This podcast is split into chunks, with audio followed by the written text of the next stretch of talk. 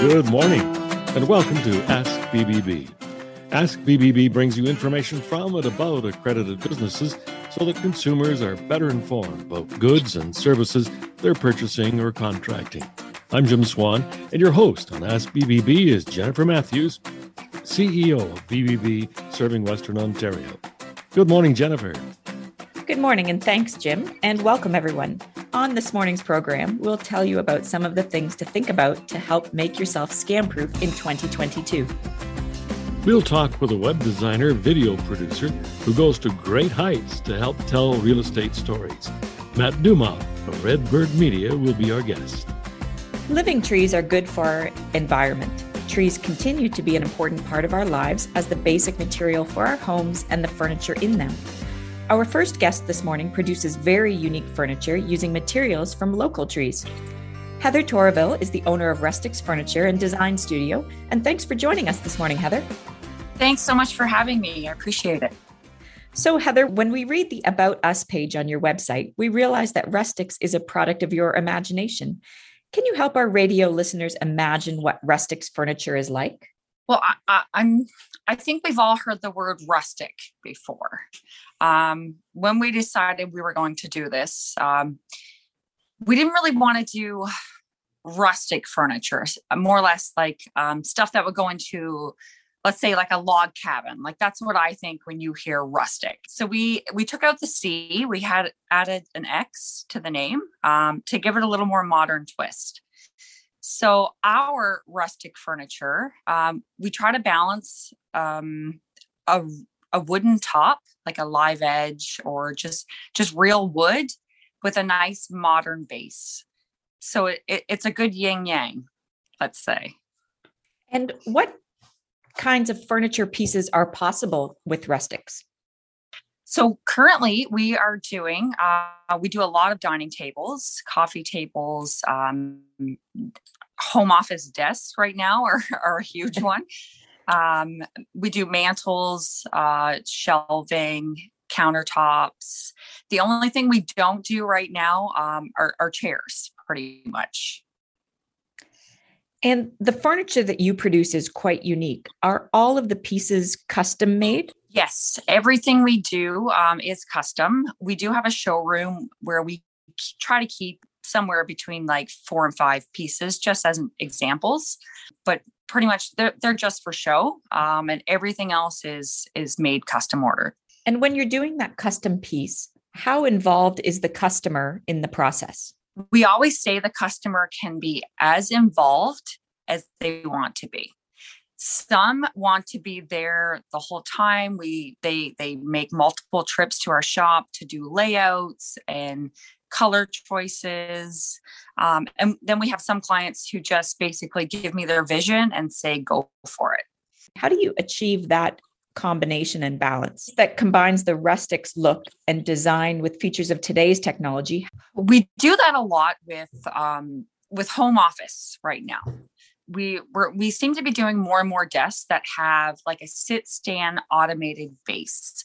So no one wants to be sitting at home like for eight to 10 hours a day just sitting so including or incorporating that sit stand base that's fully automated um, it's at the press of a button you can stand you could a lot of people use a treadmill now they walk while they work we also incorporate things like USB cords, um, plugs, grommets right into the top of the desk. So you can literally charge all your electronics or your iPad while you're working. So, what are some of the things that people should consider when they're furnishing their their home workspace? I think we we do a lot of design for clients. Um, I think one of the number one things is is function you are going to be in that room for, like I said, it could be six to eight to 10 hours a day um, if you're working from home right now. So it really needs to be a space that you want to go to. Privacy. Um, I know for me, um, thankfully, we, we kind of work on the same property, but I mean, right now we have three children at home. So like any minute right now, one could just bust in the door here and uh, and interrupt this whole thing. so I think privacy is is the main thing. Um, but basically, when it comes to your furniture, you want you want to be comfortable. You want to be able to be in there. um, the right size desk, um, how much storage you could possibly need so that your life isn't cluttered. Yeah, just that kind of stuff. So, what sort of care is needed to maintain that natural wood product that you're making? With a lot of wood products, um, you actually have to oil them every couple years, uh, like a lot of upkeep. Thankfully, with ours, you don't. It's the the simplest care um, that you could do. It you can wipe it down with a damp cloth. You don't have to use any harsh cleaners, and there's no upkeep. You don't have to re-oil that table. We use some really really good products from Sanson. Um, they're actually it's manufactured in Strathroy. We like that we get to keep that local as well. On our furniture, you could literally spill anything from web, red wine to grape juice to milk a sweating glass, um, even leave it overnight and you'll never get a stain or a water ring. And how long does it take to produce one of your custom pieces?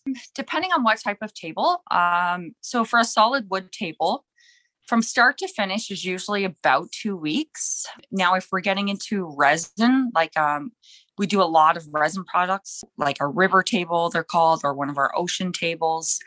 That can be anywhere between two week, two to four weeks, um, just depending on the size and, and how much resin that's going to take. And what should we be prepared to budget for such a unique piece of furniture? Um, so we try to stay in the middle of the market. We're definitely not the most expensive, um, but we're not the least expensive either. For a solid wood table, you want to start at around $2,000. Um, a resin piece, you, you kind of want to double that. You're, you're looking at around 4000 to start. We see a page on your website that's titled Workshop, and, and the video that's there shows people working with wood. Uh, can you tell us a bit more about that workshop? Absolutely. So, um, the workshop is kind of like a little branch off of Rustix. It started when we would always have people come and ask us to um, make charcuterie boards for them. And we're just so busy in our shop that we don't really have a lot of time to to to just make charcuterie boards. So I thought, what if we what if we do a workshop where people can come and make their own, but we pair it with a wine tasting and a local company that serves charcuterie. So that's what basically the workshop is. We do private events, um, so minimum of 10 and upward you can come. Everyone makes a live edge charcuterie board. So we hand sand, we oil the boards. Um, while that's going on, we do a, a, wine tasting of Ontario wines, and everyone gets an individual charcuterie box. So we eat, we drink, and we do a little woodworking. It's a lot of fun. Heather, I want to thank you for joining us today on Ask BBB. We've certainly learned a lot about Rustix furniture and design, and we look forward to chatting with you again in the future. Thank you so much. I really appreciate it. Heather Toroville is the owner of Rustix Furniture and Design Studio. And if you search them in the bbb.org directory, you'll see that they're an accredited business with an A plus rating. And you'll be able to connect to their website and social media pages where you can see many examples of their work and learn about the philosophy that goes behind it. When we return, how one media company gives you a bird's eye view. Welcome back to Ask BBB with Jennifer Matthews, CEO of BBB Serving Western Ontario. I'm Jim Swan. An internet presence is essential in the business world today. As consumers, we expect to learn something about you before we make a call. Finding ways to stand out in the wide world of the web is part of what our next guest does. Matt Dumas is the Chief Operations Manager of Redbird Media. Welcome to Ask BBB, Matt. Thank you so much for having me. Glad to be here. Have the contact and distancing restrictions imposed to combat COVID impacted the demand for video services for real estate provided by Redbird Media? Well, it, it really has increased the demand, especially over the last couple of years dealing with with COVID and the lockdown restrictions. Um, visual content, uh, video, photography, the uh, what we were doing already before COVID uh, was increasing, and there was quite a bit of, of demand for it uh, to begin with. And then um, when COVID happened and the lockdown started to happen, almost almost overnight, um, there was a big surge in, in, the in the demand for the services that, that we offer.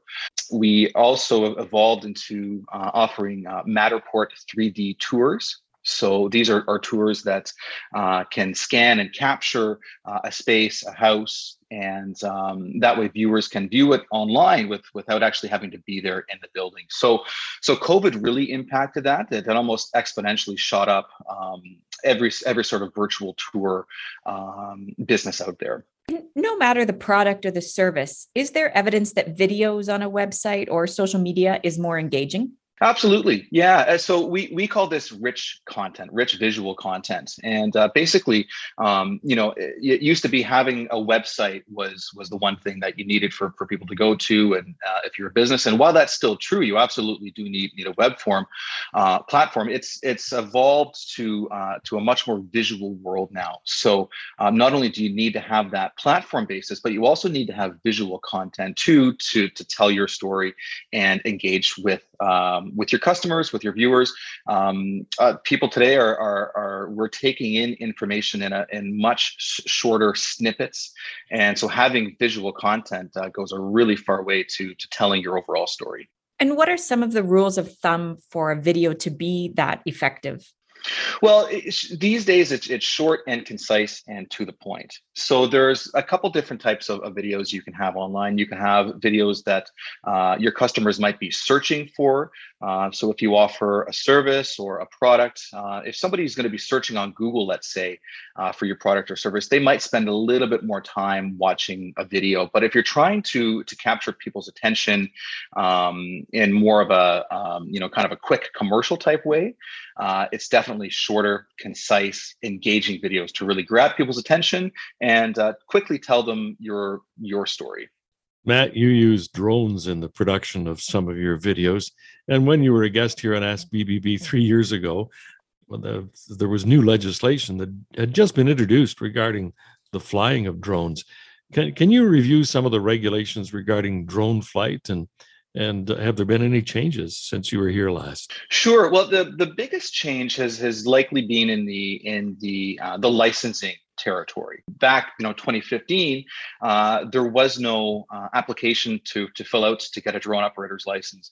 Uh, there was no basic advance like we have right right now. So there was a, a lot more paperwork in, involved, um, a lot more administrative work to actually go ahead and get your commercial drone operator's license.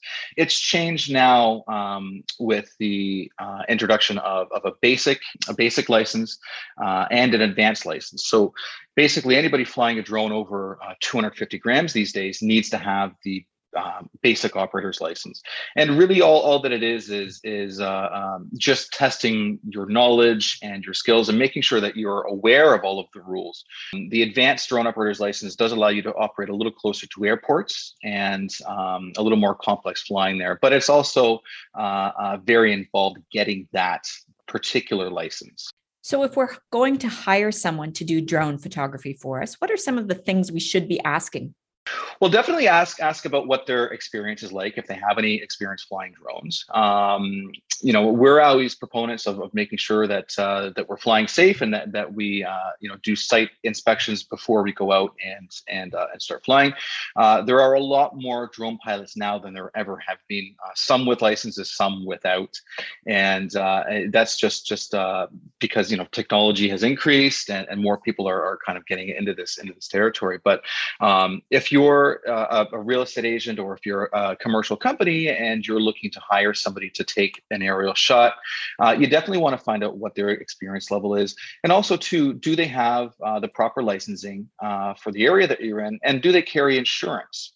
Uh, with the new licensing requirements, insurance it wasn't something that was included for for people to have, uh, but it's something that we've always felt really strongly about. So us as as a business, we set ourselves apart uh, by offering a little more professional service. Uh, we carry $5 million li- liability insurance. Uh, we also carry $2 million liability insurance for our, our aerial um, specific drones. So, uh, you know, it, it is something to, uh, to really be mindful of when you're hiring somebody and there's liability questions to be, to be just, just, just to be considered, considered of if there are amateur photographers like me listening this morning who are thinking about adding a drone to their toolkit, what advice would you have for us? Well, definitely practice, right? Uh, a practice does make perfect. Uh, do some research. Uh, there's many different types of, of drones out there.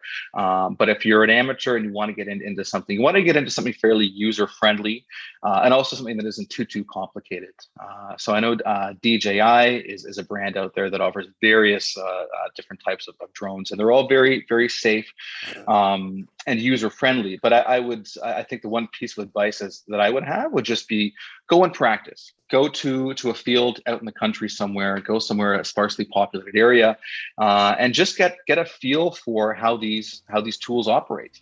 Matt, Redbird Media is accredited with the BBB. Can you comment on why you feel that BBB accreditation is important to businesses? Well, I think being involved with, with the BBB uh, indicates to your, your customers and your clients that you're a, a professional business and uh, you take what you do seriously. Uh, not only the, the, the product that you put out, but the, the customer relationship as well. So, um, having that, that Better Business Bureau badge uh, indicates to, to our customers and our, and our clients that we're a professional company and um, uh, that if you know there was in the events some sort of uh, um, something that you weren't happy with or whatever, there are resources to go to. Um, so yeah, I, I, know there are uh, there there had been a lot a lot of other individuals um, and companies getting into this into this territory. Um, but that's one way to really kind of set yourself apart and to, to show that you're you're a professional operator. Thanks matt for joining us this morning on ask bbb it has certainly given us much insight into the world of drone video and video services in general. Thanks for sharing your time. It's been a pleasure. Thank you so much. We've been talking to Matt Duma, who is the Chief Operations Officer with Redbird Media. Look them up in the BBB.org directory. Redbird Media is an accredited business and maintains an A plus rating by supporting the aims and objectives of BBB. We are at the halfway mark in the month of January but it's not too late to make resolutions that will keep you safe from scammers. We'll be back in a moment. And now back to Ask BBB. I'm Jim Swan with the host of BBB, Jennifer Matthews, CEO of BBB serving Western Ontario. Jennifer, before the break, you mentioned resolutions that will help keep us safe from scammers. Yes, Jim, these resolutions have been posted by BBB across North America with the hope that it can save people from falling victim to online scams. The resolutions are things we mention whenever we talk about scams, but put into resolution language, they have greater weight. So give us an example. So repeat after me I resolve to be cautious with email. I resolve to be cautious with email. Oh, okay. I, I see what you mean when I make a commitment to myself in that language, it, it feels stronger. Uh, what are some of the cautions that I should be aware of?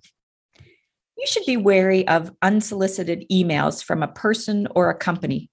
Remember, scammers can make emails look like they are from a legitimate business, government agency, or reputable organization, even BBB. So never click on links or open attachments in unsolicited emails. Great. So, next resolution?